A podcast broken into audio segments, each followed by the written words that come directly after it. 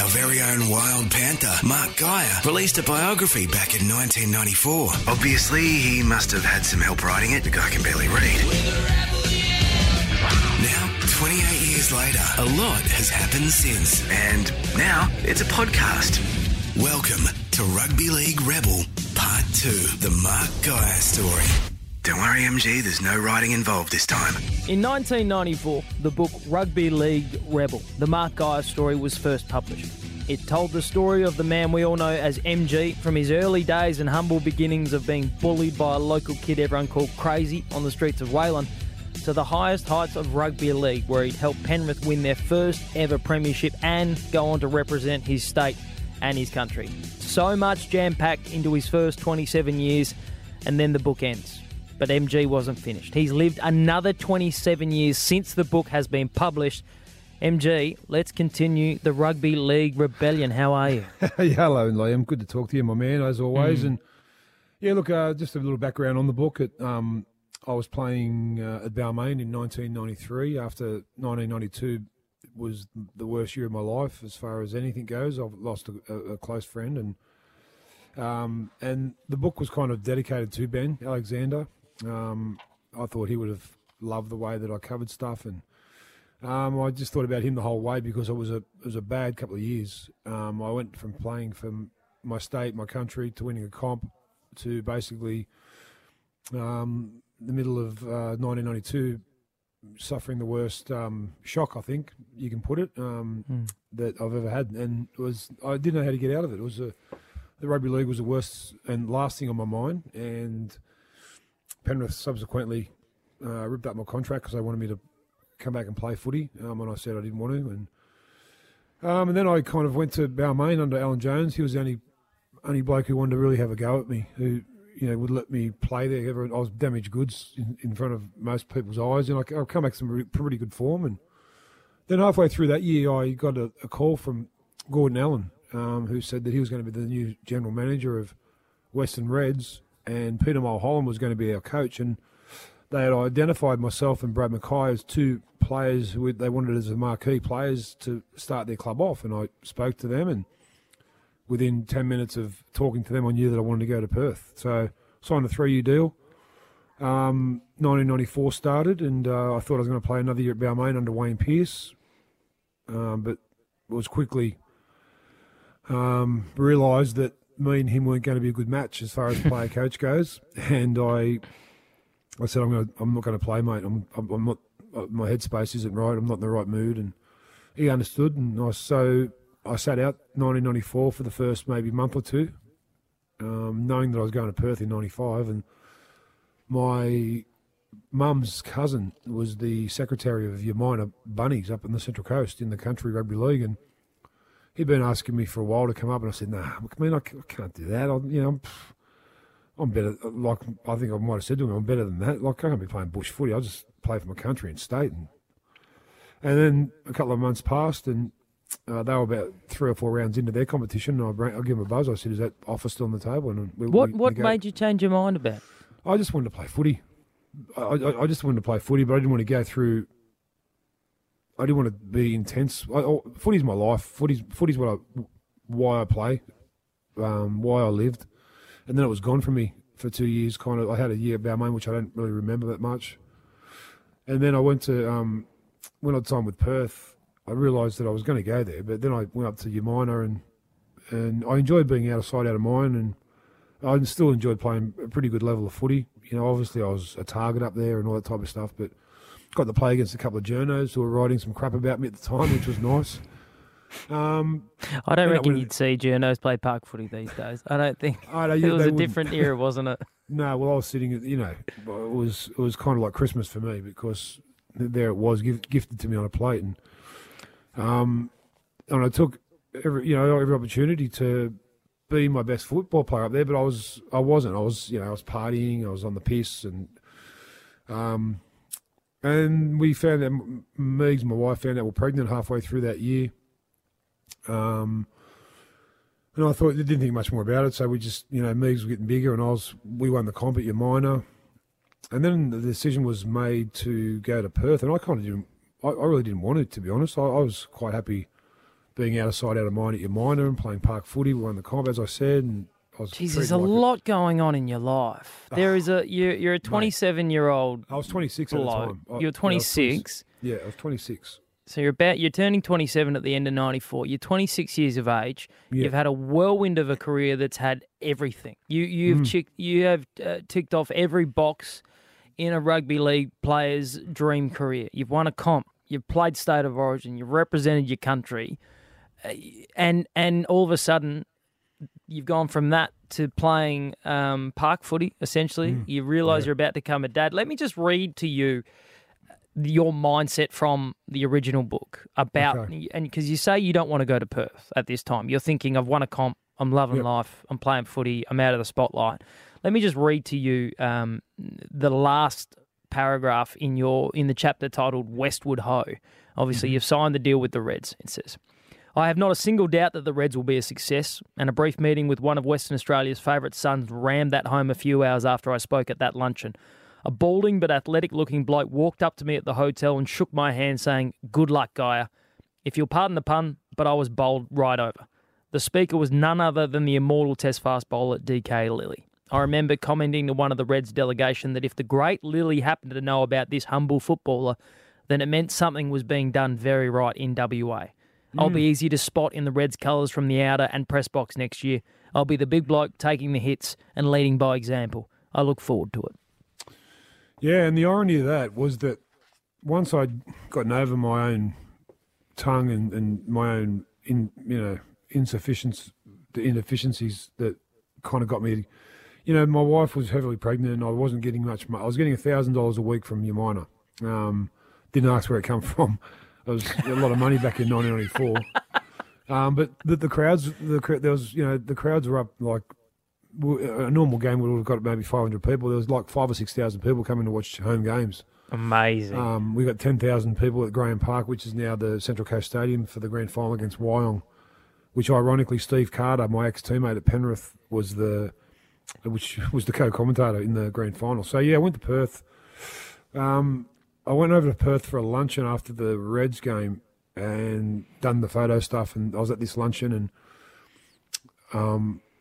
sorry, after the grand final, I went over. It was the grand final September, maybe it was mid-October. I went over to the Reds and I wasn't looking that good. I was still pretty skinny from my partying, and I went to a luncheon which was all the Reds delegates, and D.K. Lillee was there, Kim Hughes was there, Terry Alderman was there, all the Perth cricketing greats, and there's a guy there as well which I don't mention in the book called Malthouse, Mick Malthouse, was in the crowd as well, and.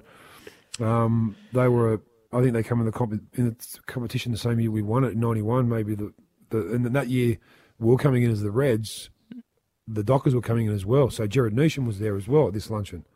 So it was a star-studded luncheon and everyone knew who I was. And I was blown away by that. I didn't know that anyone would know me. So there goes the anonymity type side of it that I thought I'd get. So then I thought I'll embrace it. I flew back home, said to Meegs, we're going to love it. It's a beautiful city. She was 7 months pregnant with Logs. So we went over, lived in a hotel for 2 weeks, and I arrived in Perth at 94 kilos. Wow. After playing the year before at 107, 108. So I lost about, 10 kilos. Just from you look like a head on a stick at 94. Oh yeah, I was a bobble stick, one of the, the head bobbles. I looked like a microphone stand, and I must confess, but then we got over, we packed, we're driving out of the airport at Perth Airport. Me and Meegs in the back, we're getting chauffeur driven to our hotel for 2 weeks. We're going to stay there, and there's a big billboard right outside as we're driving past on the Ansett, because the Ansett were our sponsors for the Western Reds, and it said, "Geyer has arrived." Something like along the lines, "Bring it." And I went, "What?" So here I am thinking that no one in this hick town of Perth are going to know a clue who I was. Dennis Lilly's coming up to me. Terry Alderman saying, "G'day." Kim Hughes wants to be my manager. And then there's a big billboard of me as I'm driving out of the airport. And I said to Meegs, "Look at this. This is So how did that make you feel? Like, did that spark a fire in you, or did it? Yeah, a bit of both. I did. Once I got around Peter Mulholland and the coaching staff at the Western Reds, and they started outlining what we were doing. And they started a house hunt for me. In that 2 weeks, I was in the hotel. I started to get excited because basically Perth was made up of all players who other clubs didn't want. That, you know, Western, I was one. We were. I was the king misfit, and I was basically the marquee man. And Brad Mackay and I did all the media, and we're very much yin and yang. I was the outspoken one. He's the quiet one, and you know, I was the character, and he's the serious, you know, other captain. And yeah, and they found a little house for, so 2 weeks in living in a hotel room, eating club sandwiches every day, and Meegs was munching away because she's pregnant. I was up to 112 kilos within 2 weeks, just from living a good life. So they said, "Hey, you better get some training here." So I started. And the Western Red says, "Mate, we can't afford this room service bill. You and your wife, you and me's got to get out of here. We've got your house, yeah." So they, yeah, we went to sit. It was cheaper to buy you a house than keep feeding it at the hotel. Yeah, 100%. Moved in this great little house, little unit at South Perth, which was 10 minutes from the Wacker. That's where we trained. All our facilities was at the Wacker. Across the road at Gloucester Park, the trotting track was where we'd go for lunch. So, yeah, it was great. We started then all the players started to arrive, and that's when it got exciting. That's when I went, oh, okay, footy's back in my blood. And I was really pumped. I had a fantastic off-season, an amazing off-season. Got down to my playing weight of 107, 108, and the weather and the climate and the people over there suited me to a T. And can you compare and contrast that pre-season just for a bit? You've signed and you've played for your boyhood. Well, you were a Manly supporter, but you're playing for Penrith in the area you grew up. You're plying your trade in your backyard with the Panthers. You win a comp with them. There's that tremendous importance to the community you guys felt walking the streets there. And then you get transplanted over to the other side of the country to what is a non-rugby league state. What were the standards like you saw at training amongst the playing group? What was did you feel like you were playing for a first grade club? Yeah, I did because, some of the blokes they'd signed, I knew, Brad Mackay, I knew Jeff Doyle. I knew Peter Shields, my brother-in-law came as well. He was over there. It wasn't long till my brother was over there. I'll talk about him later, but he basically didn't make any of the Penrith junior side. So he kind of said to me, can I come over and try out for the junior Reds? And I said, mate, get on a plane. You can live with us. So he was only 2 months behind me. He was there 2nd of January in '95.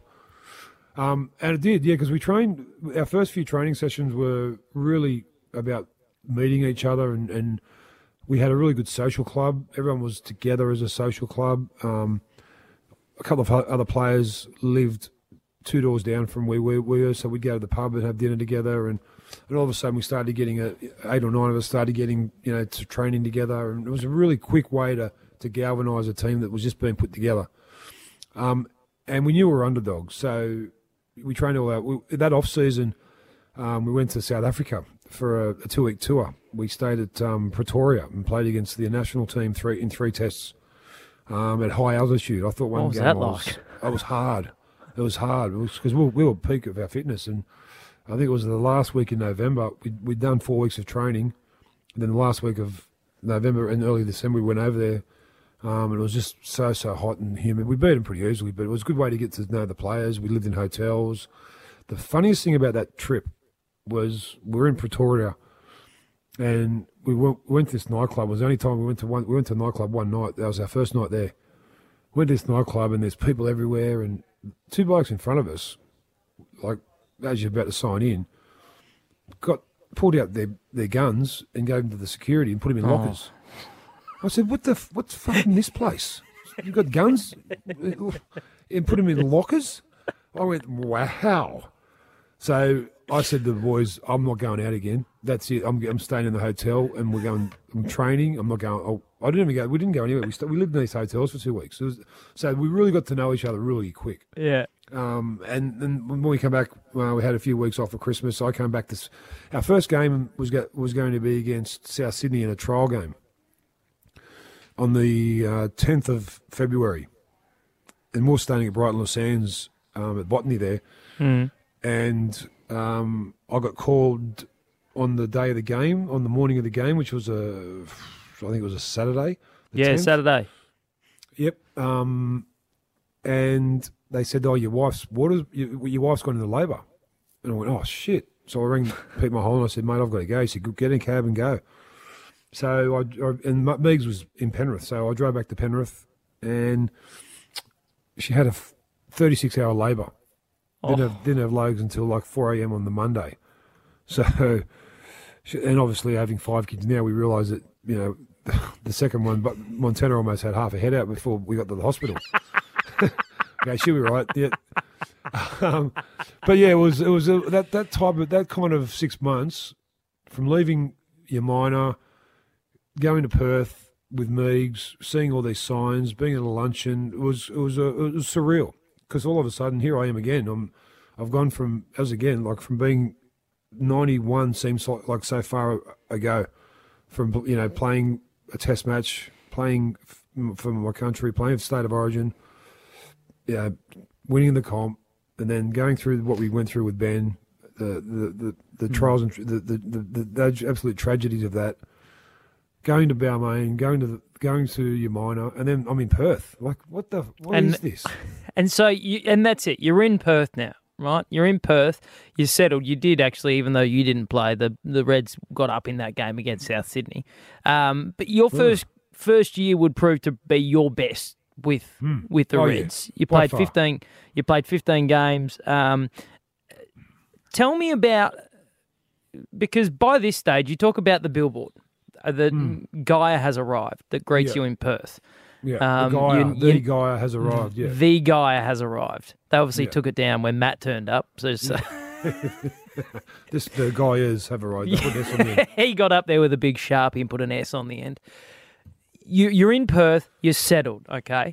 But at this point, you're 27 years of age and you are still Mark Geyer, the rugby league rebel. Yeah. What is life like out on the town for you? Because Perth is a party town, and we have seen some truly tragic stories about footballers in particular in Western Australia and what has befallen them. I mean, Ben Cousins, probably the most famous of them all to survive. Tragedy struck Chris Mainwaring. I used to party with Chris Mainwaring a lot. There is trouble around the corner in Perth if you can look for it. Well, there's gangsters everywhere. There's gangsters in every city, but when you're a newbie to town, you quickly get pointed out to who the baddies are and and they happen to love rugby league. It was about 3 or 4 weeks into I went out for the first time. We'd gotten back to Perth, so Meigs and Logs had been born, you know, February 12th. 95, come back to Perth. Meigs' mum, Leonie, come with us to live with us. So that was a great help. So Meigs was never lonely. So I said, I'm just going to go out with the boys and have a beer, babe. She goes, yeah, no worries, I'll see you later. And so, yep.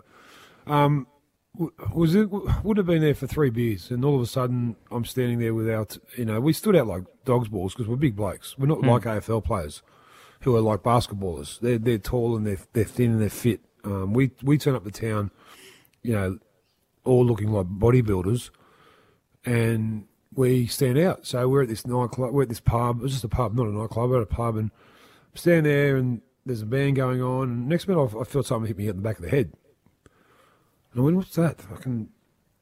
Then it happened. Then it happened again, and then I realised that somebody was throwing ice at my head. Oh! So I looked around. There's this group of bikies standing there, like. They were angry-looking mothers. I went, oh my God, here we go.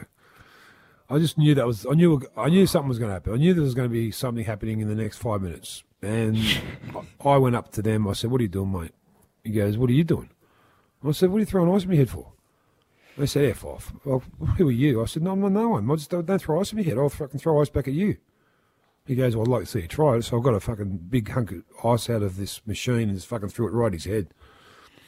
And he swung a punch at me, so I swung a couple of punches at him, fucking knocked him out, and next minute I'm sitting in a police station. Which was, yeah, exactly. I went, here we go. So they went. Luckily, there's CCTV footage of this, and he, you know, showed that he threw first. He threw the ice on his head. They showed that you could see that.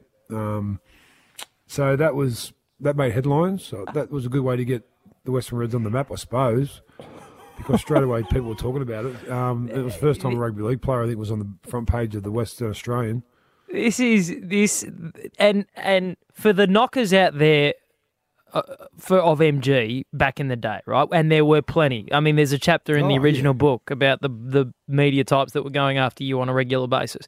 Yeah. This is just catnip for them. This is everything they expected to happen when Mark Geyer signed up with a new franchise. I talk about journos in the book, and now I look back as a wiser, older man. And 99.5% of what I did was my own fault. They had a job to do to write about it. I don't blame them one bit for what they wrote about me. I gave them the ammunition to do it on a weekly basis, it would seem. And then here I'm in Perth, not even a month, and I'm in a police station with a bikie. What did the club say to you? They just said, "What happened?" I told them. They said, "Mate, come on. This is you're a senior player here now. And I said, "I know." But it wasn't the first time. It wouldn't be the last time that I ended up on two other assault charges in Perth. I got off both. I never started them over started there. Started it. You finished it. Yeah, and that's what I got on a couple of them. But was that the existence for you the whole time in Perth? But again, like the novelty probably never wore off for people of you being there and being who you were, and we see current day NRL players. You see how difficult life can be when they just want to go out and have a beer with their mates. Yeah, and you talk about it extensively. Every camera is a video. Every phone, is a camera now. It's a loaded gun. Now, that wasn't what it was in your day, but every bloke with a couple of beers under his belt probably thought, here's a chance for me, bikie or otherwise, for me to make a name for myself. Well, then we played our first game against St George. And it was a big launch of the new round. There was 20 teams in the competition. We'd come in, Cowboys had come in, the South Queensland Crushers, the Auckland Warriors. So all these teams, we played them on consecutive days, and we were last. So one of the teams had won. I think the Warriors won. The other two teams had lost. So we're about to play a favourite for the competition, which was the Dragons. In 1995, first game, I think it was, we played one. So it would have been 4 o'clock in Sydney. It was 1 o'clock in Perth. 25,000 in attendance at the Wacker. And the temperature hit 41 degrees. And poor, we're used to it because that dry heat of Perth is really, really something to behold once if you're not used to it. Since George came over and they were cannon fodder for us, really. So that 24,000 people went away from that ground thinking we were the bee's knees. We were. Like, everything that happened in the first month or so as far as promoting the game, amplified by 20 once we'd beaten the Dragons that were on everywhere. We'd be everywhere. But then it was only 2 weeks later. We played, I think, it was the Sharks at the Wacker. So I didn't realise that the Western Reds, as part of their deal, they had to pay opposing teams to come over for their flights and their accommodation. So within 3 weeks, they were broke, basically. And they said there's this new competition coming in, John Rebo and News Limited, that's called Super League. We're aligning ourselves with them. And they said, for those of you who want to align yourself with this new conglomerate, you've got to be at the Sheraton at midnight tonight. And turned up, and there was about, I reckon, three-quarters of the team. Brad Mackay, he went back to ARL. But we played out the whole season of 95. This was for 96 onwards. And I remember sitting in the foyer at the Sheraton, and all the big wigs of, I think, Ken Cowley and David Gallup, and they were interviewing players one by one. So I was on $180,000 a year to go to the Western Reds as their marquee player. Oh, that was big money. That's 95. That was 95. So I was on probably, in my last year at Penrith in 92, I would have been on 115 maybe. I went to Balmain for 110. Went to your minor for $1,000 a game. So in this time, I had bills coming up. At your minor, I was so behind in a lot of payments that I was running out for a game against the entrants And a bloke served me a summons as I was running out in the ground. He served me a summons. He said, mate, I went not. I said, I didn't touch it. So I've got to play a game being served a summons.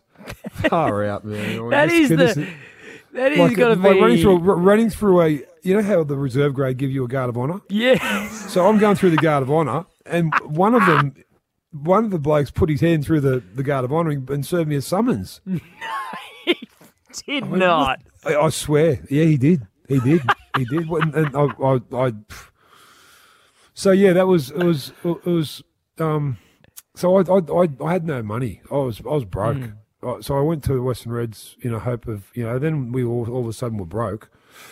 But then Super League came. And the first guy, I remember it vividly, because the first one up to talk to News Limited was a young bloke called Eamon Edgar. And Eamon was a young bloke who was on the bench for reserve grade. He was an up-and-coming young bloke. He was a winger, outside back. I reckon he would have been on $50,000 a year. Well, he come out, and the smile on his face was like Luna Park. I said, what's going on, mate? He goes, mate, he said, I just got $150,000 per year. I went, oh, and I'm in last. So I'm the big fish, because I've already had calls from the ARL saying, this is what we want to give you. We want to give you this, give you that. And all these inducements. If you sign for us, we'll give you extra $100,000. So I went in on my own to this meeting. I'm sitting there and I said, okay, I want $450,000 first year. I want $550,000 a second year. Third year, I want $650,000. You did this by yourself? By myself. Only because I had the intel. I seen them all come. I saw, okay, he got that. Oh, well, I'm getting that. Sorry, just quickly, I've looked up Eamon Edgar's career. He total played 5 games of first grade in 97 in the Super League. Yep. He was on the bench for reserve grade in 95. Right. Okay, so you've gone in, you've put your demands on the table. Yep. And they said, yep, no worries. I went, what? And then I got a text message, or not a text, a fax. I got a fax from Brandy. Brandy had gone to the Auckland Warriors. And he said, MG, make sure. I said, well, like, we're corresponding. Yeah. Because we knew we were going this. I said, like, what are you going to ask for? There's all these, you know, coming back, inducements. He said, mate, we're getting, like, most blokes who sign with Super League here got an extra $250,000. I said, what? So I went back to him. I said, nah, ARL have gazumped that. They want to give me an extra $200,000 up front to sign. He goes, I'll give you $250,000. So the money was unbelievable. The money was just the money would make today's money look shit. What the money we're on in Super League and the ARL blokes in that time frame. Well, I set myself up for life because I was in that much debt. I had no money to buy. I bought a house at Corrine in Perth for $350,000, 4 streets back from the beach. Jeez. And it was massive. It was a massive house. That was the party house. Everyone would come to my house, pool tables. So I just want to nail down those figures again. This is you are 12 months prior. You're playing for $1,000 a game, getting served by blokes for bills you hadn't paid in your minor. Yep. 12 months later, you are sitting in a room with the bosses of Super League, negotiating for a 3-year deal at $450,000, then $550,000, then $650,000, and an upfront payment of $250,000. Yep. That's Mark Burris that's Mark Burris type negotiating. Well, I had the intel. I knew what was ahead of me. I knew being last cab off the rank. Did Meeks believe you when you went home and told her what you'd just done? I said, I went home and said, babe, we won lotto. I said, you won't believe this. And I told her, she goes, what? So, yeah, we bought this mansion up on the beach and that was kind of why, that's why you spoke a minute ago about 95 being my best year because I was in footy mode. Once this money came in, I bought 2 jet skis, his and hers. I used them twice. I had the best of everything. I lived 4 streets from the beach and went there twice in my time at Perth, like from my house. We'd go there and swim with the team and that, but had a big pool in my backyard. And the kids, Logan was born. I mean, he turned 1 over there, and Montana was born in Perth, and But that first year was like a cyclone went through it. Like it was just, we'd gone from winning against the Dragons, and I think we ended up that year 11-11, if memory serves. We won 11, lost 11, and we just missed out on making the top 8, I think. Our last game of the year was against the Dragons, and we had to beat them to make semi-final footy, I believe. Geez, you've got a good memory. You are nailing it. You finished the season against St George, playing away at Cogra. That's it. Yeah, that's it. Yeah, against Gordy Talos, and so the irony of that was the team that we played in the first round of that year and beaten, we had to beat them to make finals footy, or had been a chance to make finals footy, and I think they wiped our bum with it. They 36-18. Yeah, so they won convincingly. So that was it. And then basically it was the following year, get ready for Super League, because here it comes. Well, not to do an Eddie Maguire MG, but let's get to that after the break. Coming up on the next episode of Rugby League Rebel Part 2, the rebellion continues. We explore MG's time in the Super League and his return to his beloved Penrith Panthers. Until then, MG. Adios. Rugby League Rebel Part 2, the Mark Geyer story, drops every Wednesday, 6 a.m. on the Listener app, live and exclusive.